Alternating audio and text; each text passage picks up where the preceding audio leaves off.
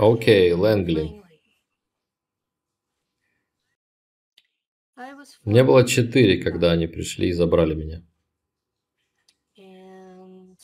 И это было лето 1954 года.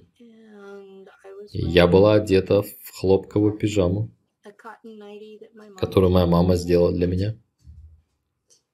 И солдаты зашли в дом, и они были одеты в зеленую камуфляжную форму. Они просто зашли, все остальные спали, и никто не проснулся. Никто. Обычно мой отец проснулся бы тут же, но никто не проснулся тогда. И они посадили меня на заднее сиденье джипа. И мы просто ехали. Несколько дней. По ночам. Не в дневное время. Мы ехали по шоссе 66 в обратную сторону. Я жила к северу оттуда, поэтому мы ехали вниз по федеральному шоссе 99, на шоссе 66 и затем на восток. И часть времени мы ехали днем, но мы были под землей. Я не знаю, где мы были. Но это были тоннели, которые... Они были достаточно широкими, чтобы два джипа могли разъехаться, но мы никого не встречали на пути. И там были такие старые большие лампочки, которые висели на проводах. Если ты находился под одной из них, ты мог видеть только следующую. То есть они просто показывали, где был тоннель, чтобы ты не съехал с дороги. И мы ехали, казалось, целую вечность. И оказались в Вирджинии. И это было до того, как это место стало штаб-квартирой ЦРУ. Поэтому я не знаю, в каком здании меня держали. Меня держали в подвале. И где-то в процессе мне стерли память. Чтобы я не помнила свою семью, не плакала и не звала маму. Я говорила по-английски, но совсем немного. Меня было четыре. Я очень хорошо изъяснялась для четырехлетнего ребенка, но я все равно была четырехлеткой. И они начали расщепление сознания. Сначала держа мою голову под водой в наполненной ванне, пока я не тонула. Я просыпалась внутри резервуара для регенерации. И резервуар для регенерации наполнен зеленым гелем, в котором ты плаваешь. Это место, где нет никакой сенсорной стимуляции, ты ничего не чувствуешь.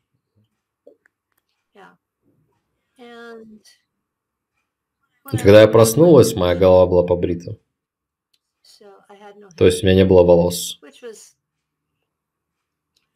Мои волосы кудрявились и легко запутывались. Поэтому и после всего этого без расчесывания они, наверное, все равно полностью спутались. Поэтому я не беспокоилась об этом. Я не знаю, почему я не помнила свою семью, но я помнила саму поездку. Может, это воспоминание от другого альтера. Но на мне поставили номер. Вот здесь. Тут нет никакого шрама, но... Я думаю, это больше была печать, чем татуировка. Но мой номер был 7.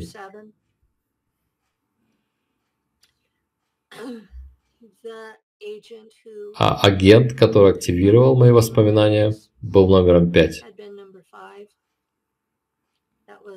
это было частично причиной того, что он понравился мне, потому что часть меня помнила его. Он помнил, что был номером 5, это число что-то значило для него, но я не думаю, что он помнил, что он был в Лэнгли. Но сначала у них был такой список пыток, через которые они проводили нас, чтобы расщепить наше сознание. Когда взрослый человек проходит через такое, они просто сдаются и умирают. Или входят в кататоническое состояние. Когда маленький ребенок проходит через это, ребенок обычно выбирает жить. Но он при этом отделяет часть себя, формируя пузырь вокруг этого воспоминания. То есть они как бы берут это воспоминание и отделяют его от остальных. Как будто этого не произошло. Целью было сформировать куб объемом 13 на 13 на 13 таких пузырей в сознании человека в иерархической последовательности. Итак, они тренируют один альтер, чтобы, скажем, убивать людей силой ума, а все другие субальтеры, которые находятся под ним, учатся этому навыку от первого альтера. Это была стандартная рабочая процедура. И когда складываешь все вместе, получается немногим менее 2200 альтеров. То есть, извини, 2200 альтеров означает, что у тебя было 2200 травмирующих переживаний. То есть при каждой травме создается новый альтер. Это было их целью, но я не думаю, что они были настолько эффективны. Я думаю, было время, когда я просто сопротивлялась, и им приходилось все переделывать. Когда ты переставал реагировать на какую-то пытку, они переходили к следующей в списке. И они начали с утопления, потому что они хотели, чтобы ты научился дышать в резервуаре регенерации, то есть в жидкости. И потом, когда я вернулась домой, мне было трудно учиться плавать, потому что я все время вдыхала воду в бассейне. Это то, что они заставляли делать в Лэнгли. Итак, я не помню всех пыток, потому что я не получил доступ ко всем этим альтерам еще. Чтобы знать о всех пытках, я помню, что меня топили, меня насиловали множество раз, садомировали, меня оставляли внутри стены, пока я не задыхалась, запирали в чулане с другими детьми без еды и воды.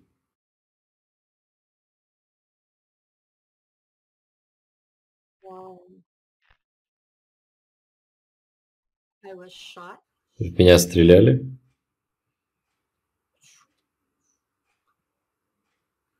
Um, Мне также стреляли в сердце.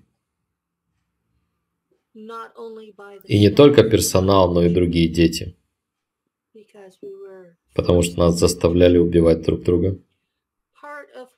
Частью того, к чему нас приучали, было то, что смерть не была выходом.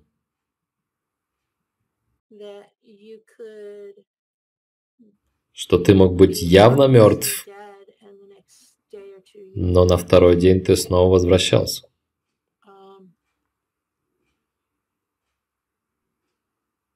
И то же самое было и во время службы. Ты умираешь, тебя бросают в регенератор или помещают в новое клонированное тело. Поэтому ты можешь быть мертв сегодня, но завтра уже нет. Бежать некуда. Ты всегда будешь принадлежать им. Смерть не длится вечно. Тебе не убежать от них. Поэтому По поводу запирания в стене. У меня были кошмары об этом десятки лет. До того, как воспоминания вернулись.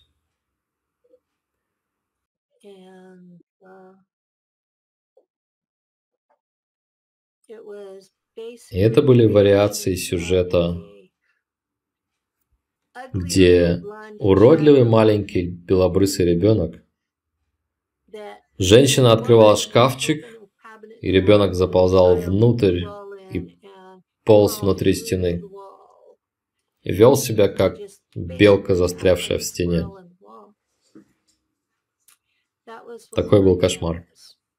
Когда воспоминания наконец вернулись, я увидела, что у них была секция стены, из которой они вытащили все провода, всю изоляцию, полностью опустошили ее.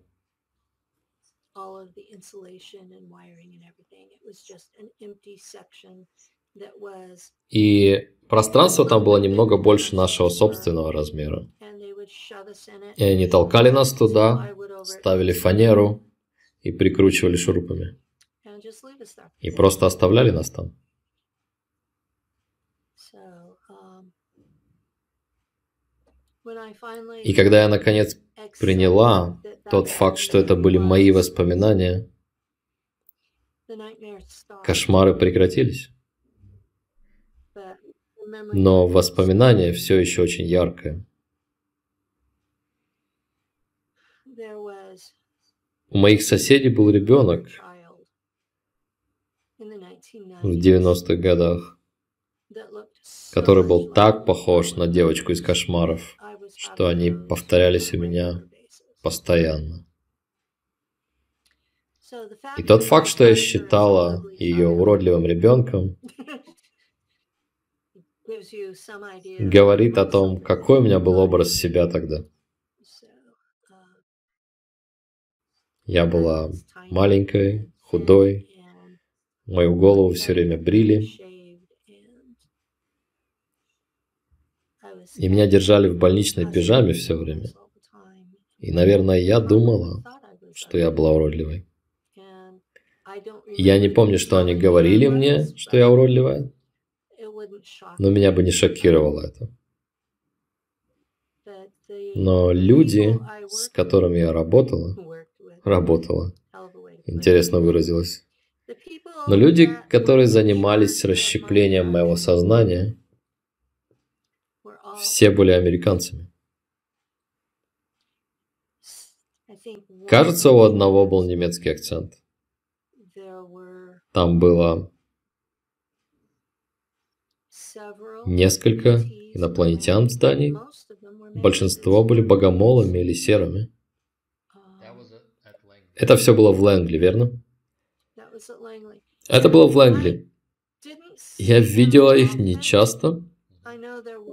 Я помню, однажды меня водили из нашего сектора через коридор, когда я могла видеть другую комнату, похожую на зал для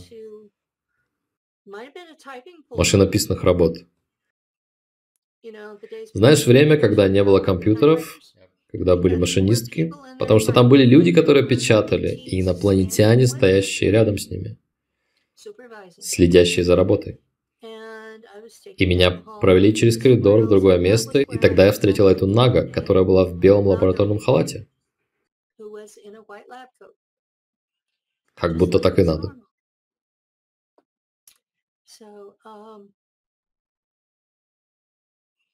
Итак, в моих воспоминаниях этих людей их лица полностью отсутствуют. Там была рождественская вечеринка.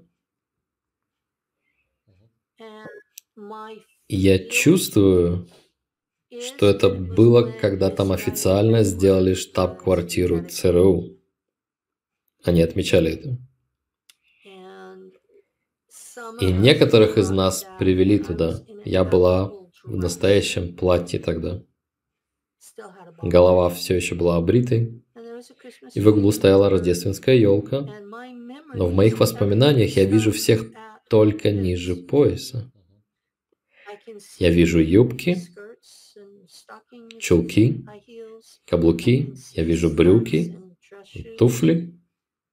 И все, что выше этого, просто невидимо.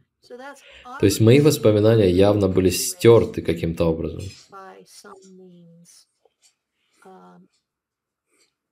Я не думаю, что тогда у них была такая технология. Но, возможно, уже была к тому моменту, когда меня отправляли обратно. Чтобы мочь так точно настроить мои воспоминания. Окей. Okay. Откуда ты знаешь, что это была именно база в Лэнгли?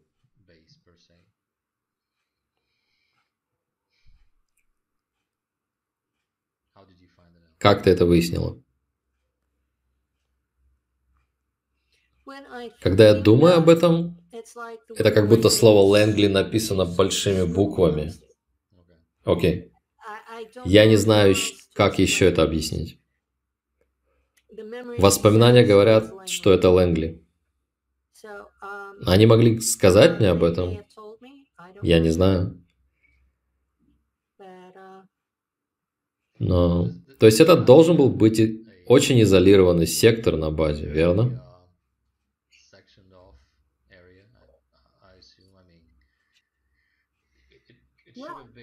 Да. Это должно было быть какое-то очень изолированное место, где вся эта реальность происходила, в то время как на остальной территории базы люди работали в обычном режиме. Да. Это было под землей. Угу. Я не уверена, сколько уровней под землей. И это было похоже на тюремную больницу. То есть никаких окон, ты не видел солнечного света и так далее. Нет, окон не было. Все было белым.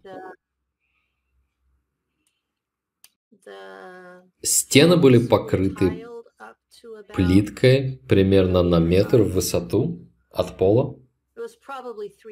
Наверное, фута три, то есть где-то такой высоты.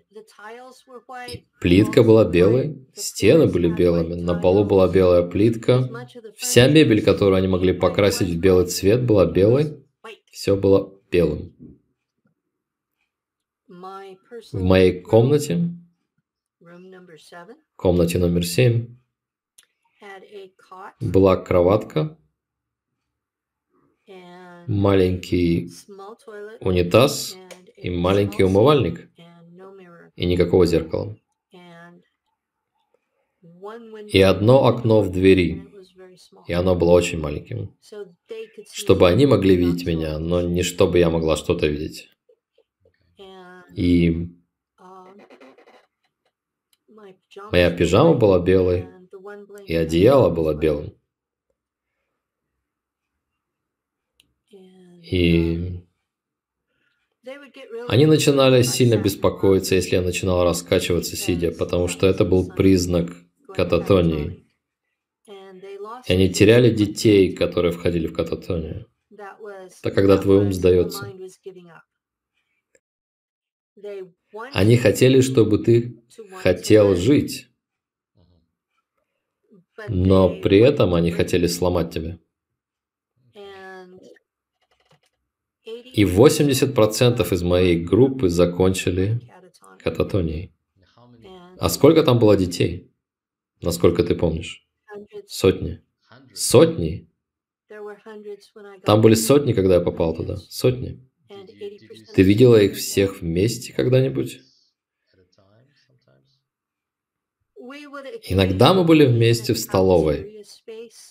Окей. Okay. Нам не позволяли общаться при этом. Угу. Но мы были вместе в столовой, и вот почему я знаю, что Стив тоже был там. Потому что я видела его в столовой.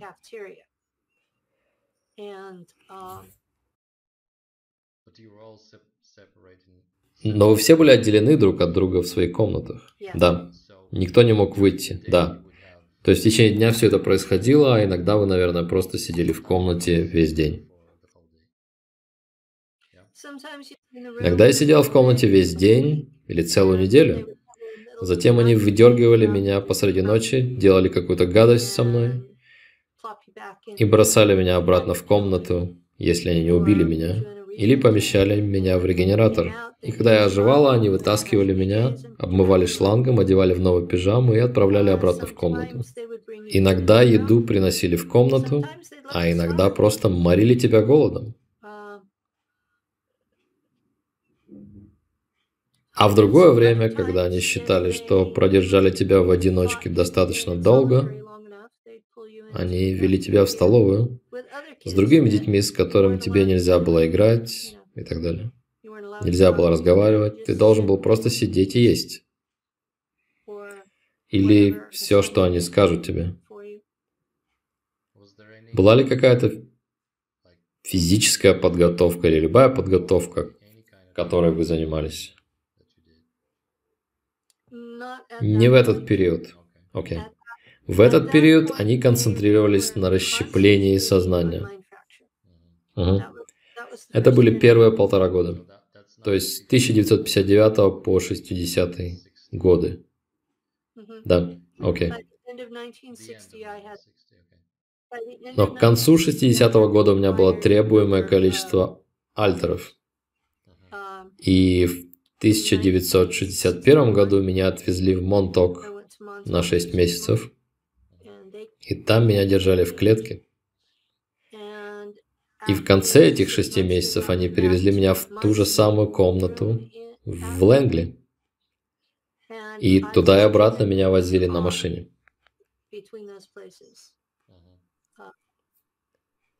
Я знала, что это был Монток.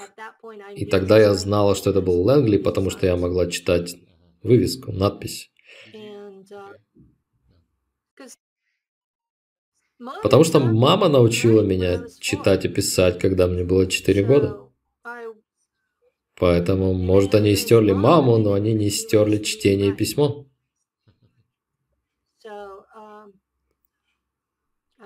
Может быть, я была даже единственной из детей, кто мог читать и писать там. Я не знаю. Там были дети постарше. Тебе тогда было 4, 5 или 6 лет. Там были дети, которые были почти подростками. Наша группа состояла из детей между 4 и 8 годами, когда мы попали туда.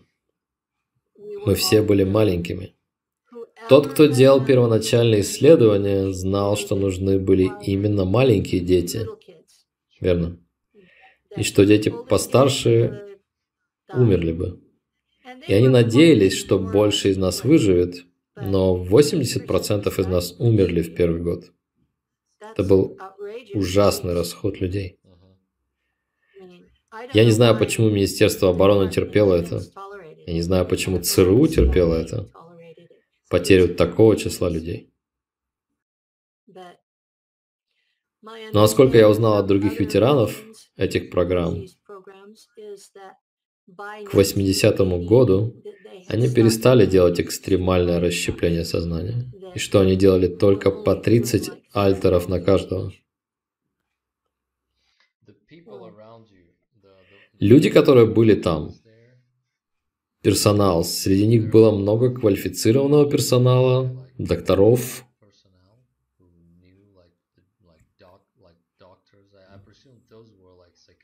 Это должны были быть психиатры со специальными навыками, верно? Ты знаешь, откуда вся эта методика пришла? Это все пришло из Германии? Или ты думаешь, методика уже была у них до этого? Откуда они знали, как расщеплять сознание и все эти техники?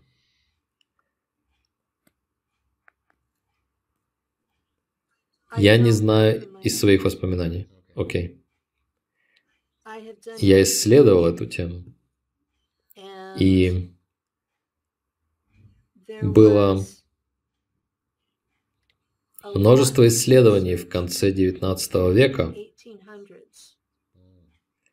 американцы, англичане, немцы, французы и русские, австрийцы.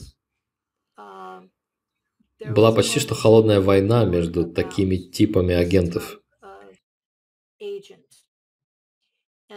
И множество исследований было проведено, а затем все это закрыли.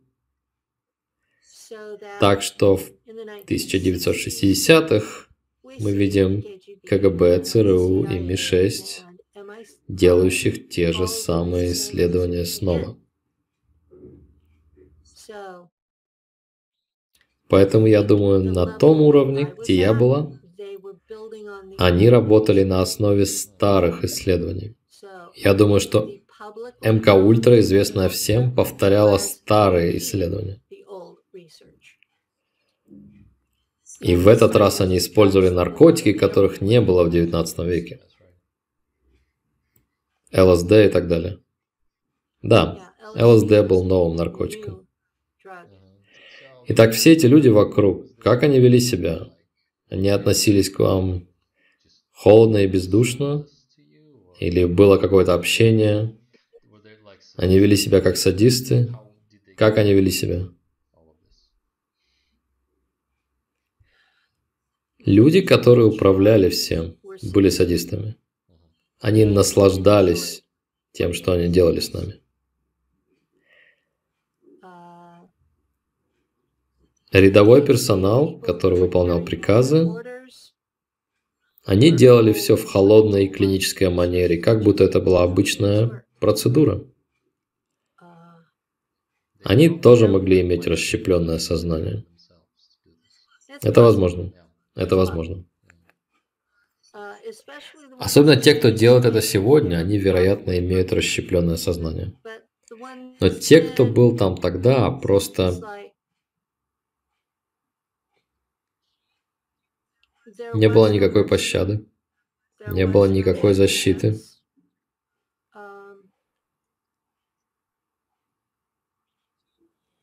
Я знал, что мои способности были военизированы после того, как они нападали на меня.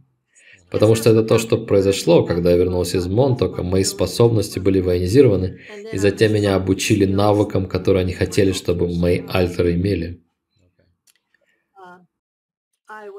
Меня учили, как уничтожать электронику своим умом.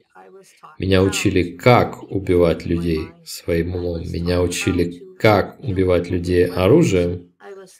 Меня учили, как... Как быть женщиной-убийцей и не попадаться. И часть из этого – это невидимость ниндзя. Ты образуешь вокруг себя поле из собственной энергии ЦИ, так что люди даже не видят тебя. У меня есть воспоминания от альтера-убийцы, которая выходит из номера отеля, полностью голая, вся в крови своей жертвы, и никто даже не видит ее. Они смотрят сквозь нее, как будто ее нет. Я понятия не имею, как она это проделывает. Но я видел, как она делает это не один раз. Окей. Okay. Это после того, как первый альтер был активирован. У меня были другие альтеры почти как домино, те, кто был близко к этому альтеру. Я начинаю с того, что я просыпаюсь в этом альтере в процессе его активности. Я наблюдаю то, что он делает, не имея возможности влиять на то, что он делает. Это воспоминание или это в реальном времени обычно? Это в реальном времени. Я имею в виду, это из прошлого или... Нет, у меня есть альтеры, которые все еще служат. Окей, нам нужно поговорить об этом отдельно и в деталях, потому что многие не понимают, как можно быть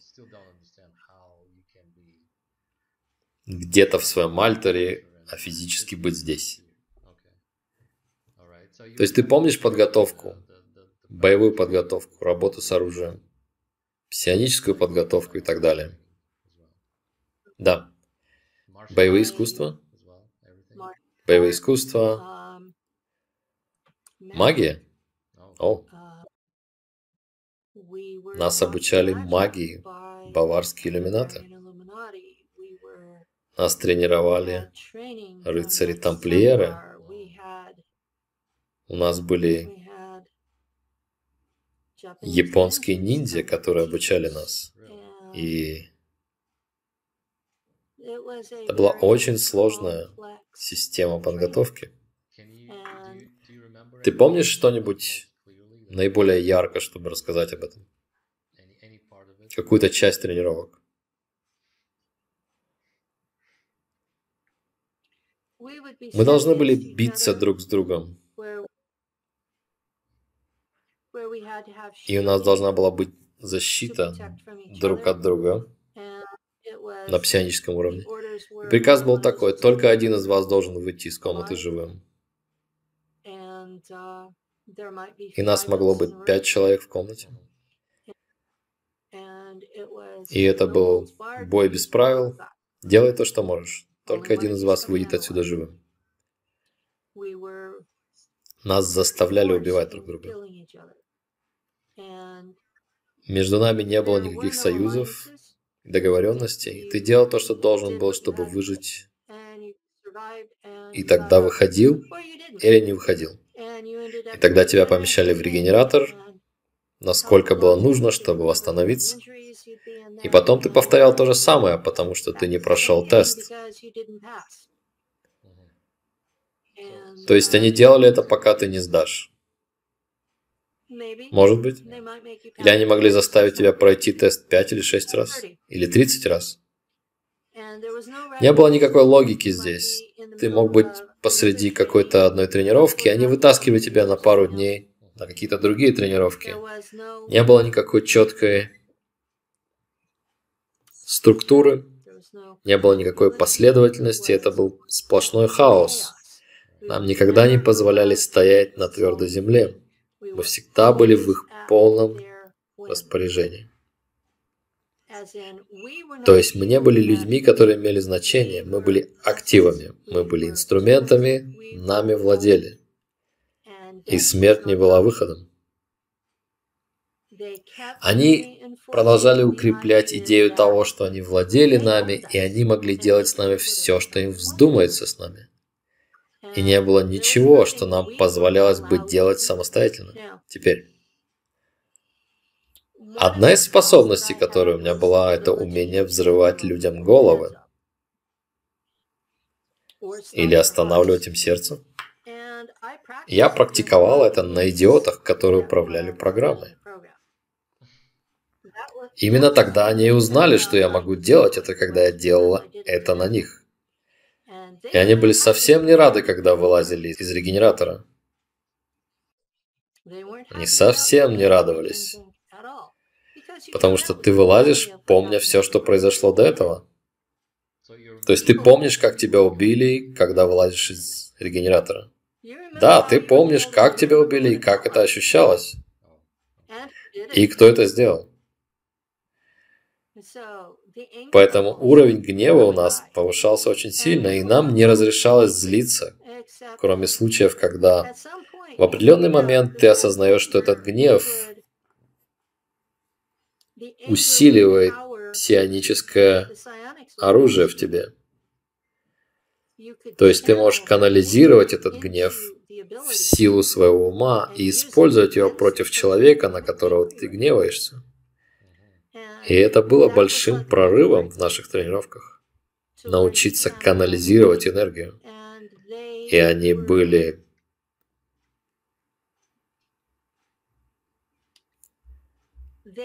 Иногда они создавали впечатление, что они злились на меня. Но они могли притворяться. Они много врали. То есть, я не знаю, как по-другому это описать. Они много лгали. Они говорили, что если ты сделаешь то-то и то-то, мы дадим тебе то-то и то-то, но потом ты ничего не получал. Там не было никаких чувств, никакого уважения. Не было ничего. То есть все, в чем нуждаются маленькие дети. Ты сам отец, ты знаешь, что нужно маленьким детям. Ничего из этого не получали. Поэтому нас не любили. Нас пытали. Нас не держали в тепле. Не давали ничего из того, что нужно детям обычно.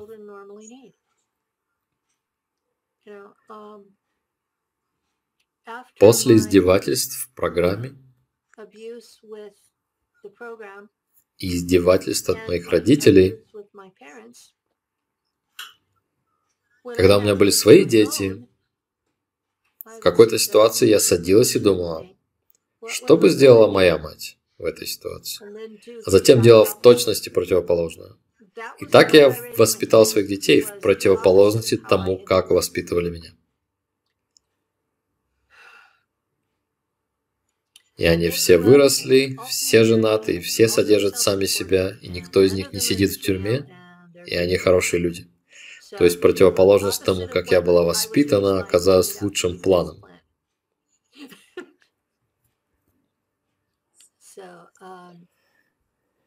Мой опыт в Лэнгли я не пожелал бы своему злейшему врагу. Это истинная правда. Если они еще делают что-то подобное с кем, с кем угодно, это должно прекратиться. Ты думаешь, они все еще делают это? Люди из других программ говорили мне, что это прекратилось, что это считают тратой важных активов, потому что так много из нас умирает. Я бы согласилась с этим. Но в нашей группе СКП на Facebook множество молодых людей за 20 обращаются ко мне с похожими воспоминаниями. Поэтому я не думаю, что это прекратилось. И это не только американцы, это люди со всего мира. Для многих из них английский это второй язык. То есть это не просто англоговорящие люди, это люди отовсюду.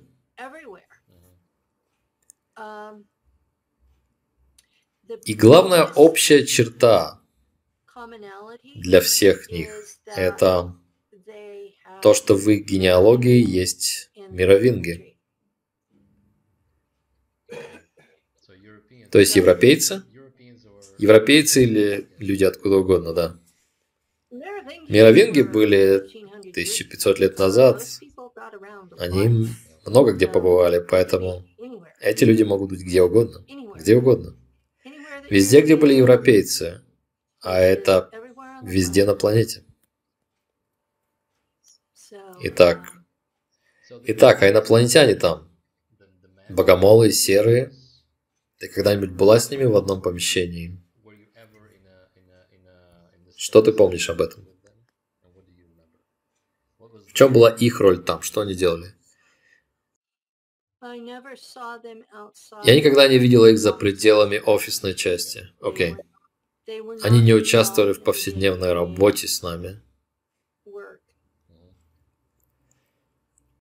Um, Но ты видела их в здании. Да, окей. Okay. Я видела их на том же этаже нашего здания. Единственный раз, когда я была не на этом этаже, это когда меня возили в Монток и потом привозили обратно. Затем, когда мы поехали в Нью-Йорк. На Лонг-Айленде есть прыжковые ворота, и нас увезли туда. Так мы попали на Марс. А Нага, ты сказал, что она была как исследователь там. Ты знаешь, что она делала? Нет. Я понятия не имею, что именно она там делала. Но она сказала мне телепатически, что все будет хорошо в конце концов. Что бы это ни значило. Многие инопланетяне говорят людям такие вещи просто, чтобы успокоить их. Потому что у нас есть эта эмоциональная энергия, которая в каком-то смысле взрывная. Особенно, когда она ударяется в существо, которое не полностью в третьей плотности. Генетика и родовые линии, по которым они выбирали нас для этих программ, это генетика гибридов-нордиков. И мы от природы имеем более сильные псионические способности, чем обычные люди. И когда они добавили к этому ДНК драка, а потом научили нас, как пользоваться всем этим,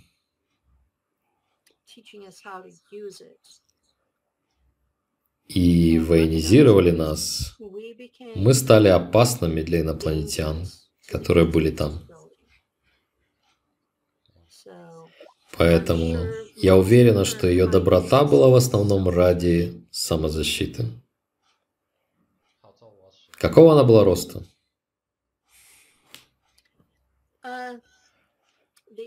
Часть ее, которая стояла прямо, была почти метр восемьдесят, и за ней был хвост метров шесть. Ого, окей. То есть это был позвоночник змеи, который также оканчивался длинным хвостом. Ага. И тело с руками и ногами? Только руками. О, только с руками. Без ног. Нет, без ног. Она просто ползла.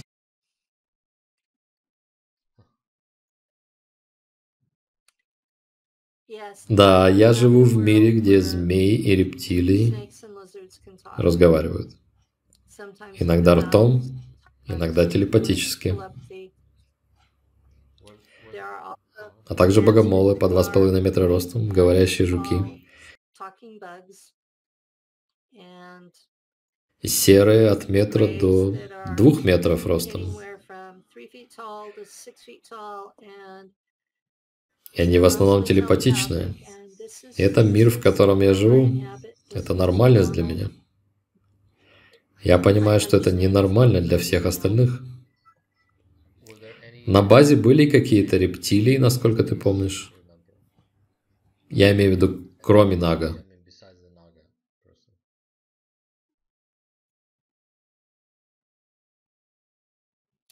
В Лэнгли нет.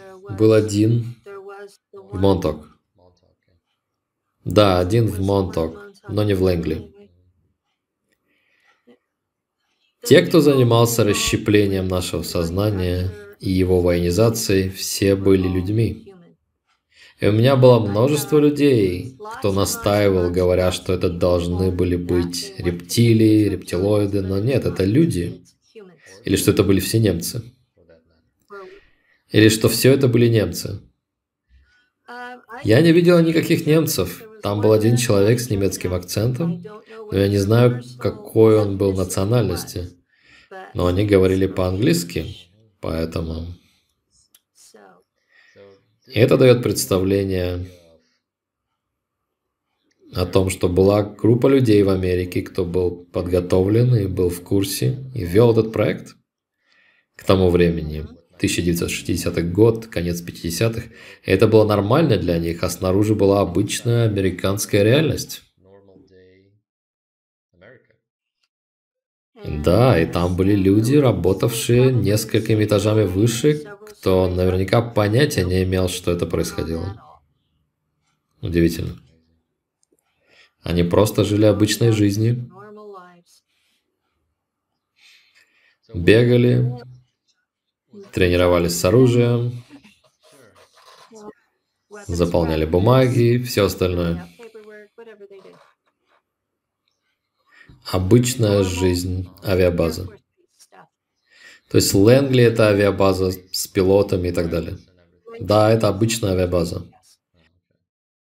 И где-то на территории есть здание, где в подвале все это происходило. Я не уверен, что это находится там же сейчас, потому что это было 60 лет назад. Был ли какой-то финальный экзамен, который вы сдавали в конце? Что произошло в конце этой программы перед тем, как вы отправились на Марс через прыжковые ворота? Что там было?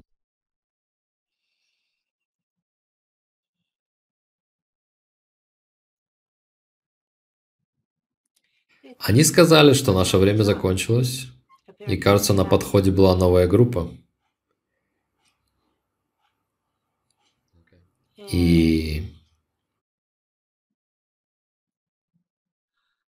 я помню, как я слышала мысли руководителя проекта. Ему устроили выговор за то, что было потеряно так много из нас. Я была там пять лет перед тем, как они послали меня на Марс, поэтому мне было девять тогда, когда я прыгнула. Сколько вас было все, всех вместе в лифте? В этой одной поездке нас было, кажется, 8 или 9 в лифте, который превратился в прыжковую комнату. Но это не значит, что не было и других групп до и после нас. Конечно. Но мы проехали из... Мы зашли в это здание, и мы по-прежнему были одеты в наши пижамы. Мы зашли в лифт, и они сказали, окей, теперь только вы.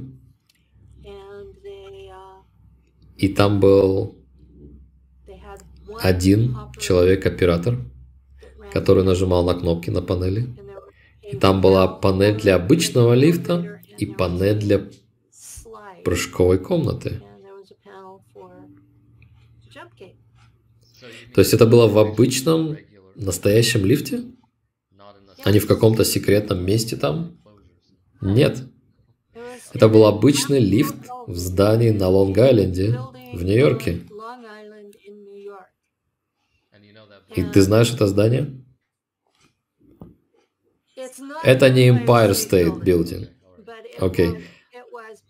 Но оно было достаточно большим, чтобы иметь лифт в 1964 году. Окей. И оно стояло прямо возле реки и у моста. На единственном фото, которое я видела из того времени, была больница, что может объяснить, почему никому не было дела до того, что мы в пижамах. И нам сказали скучковаться в середине лифта и не трогать его края, не трогать стены. Потому что стены превращались в стены кротовой норы, и мы направились как бы назад, и все заняло 20 минут, и мы оказались на, на Арес Прима на Марсе. Когда вы были внутри кротовой норы, вы могли видеть, что происходило вокруг вас, гиперпространство и так далее? Она выглядела как временной тоннель в Монтоке. Тоннель в Монтоке, где были эти колеблющиеся волны. Да, все выглядело так. То есть это была вариация той же технологии. И ты не могла сказать, где заканчивался лифт, то есть нельзя было видеть, когда он был физическим, а затем уже нет, верно? Когда произошел этот переход?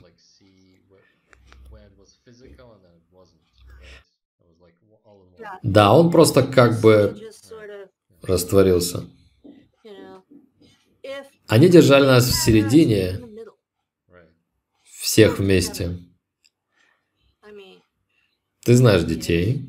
Восемь или девять детей в кучке. Самым младшим была по девять. И мы должны были прикасаться друг к другу? Да ладно. После того, как мы убивали друг друга на тренировках? Нет, ничего не выйдет.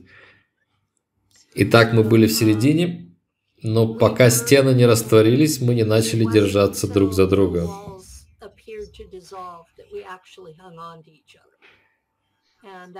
И это было, чтобы защититься. Да. Итак, 20 минут все это длилось, верно? Да, 20 минут. И затем мы оказались в Арес Прима.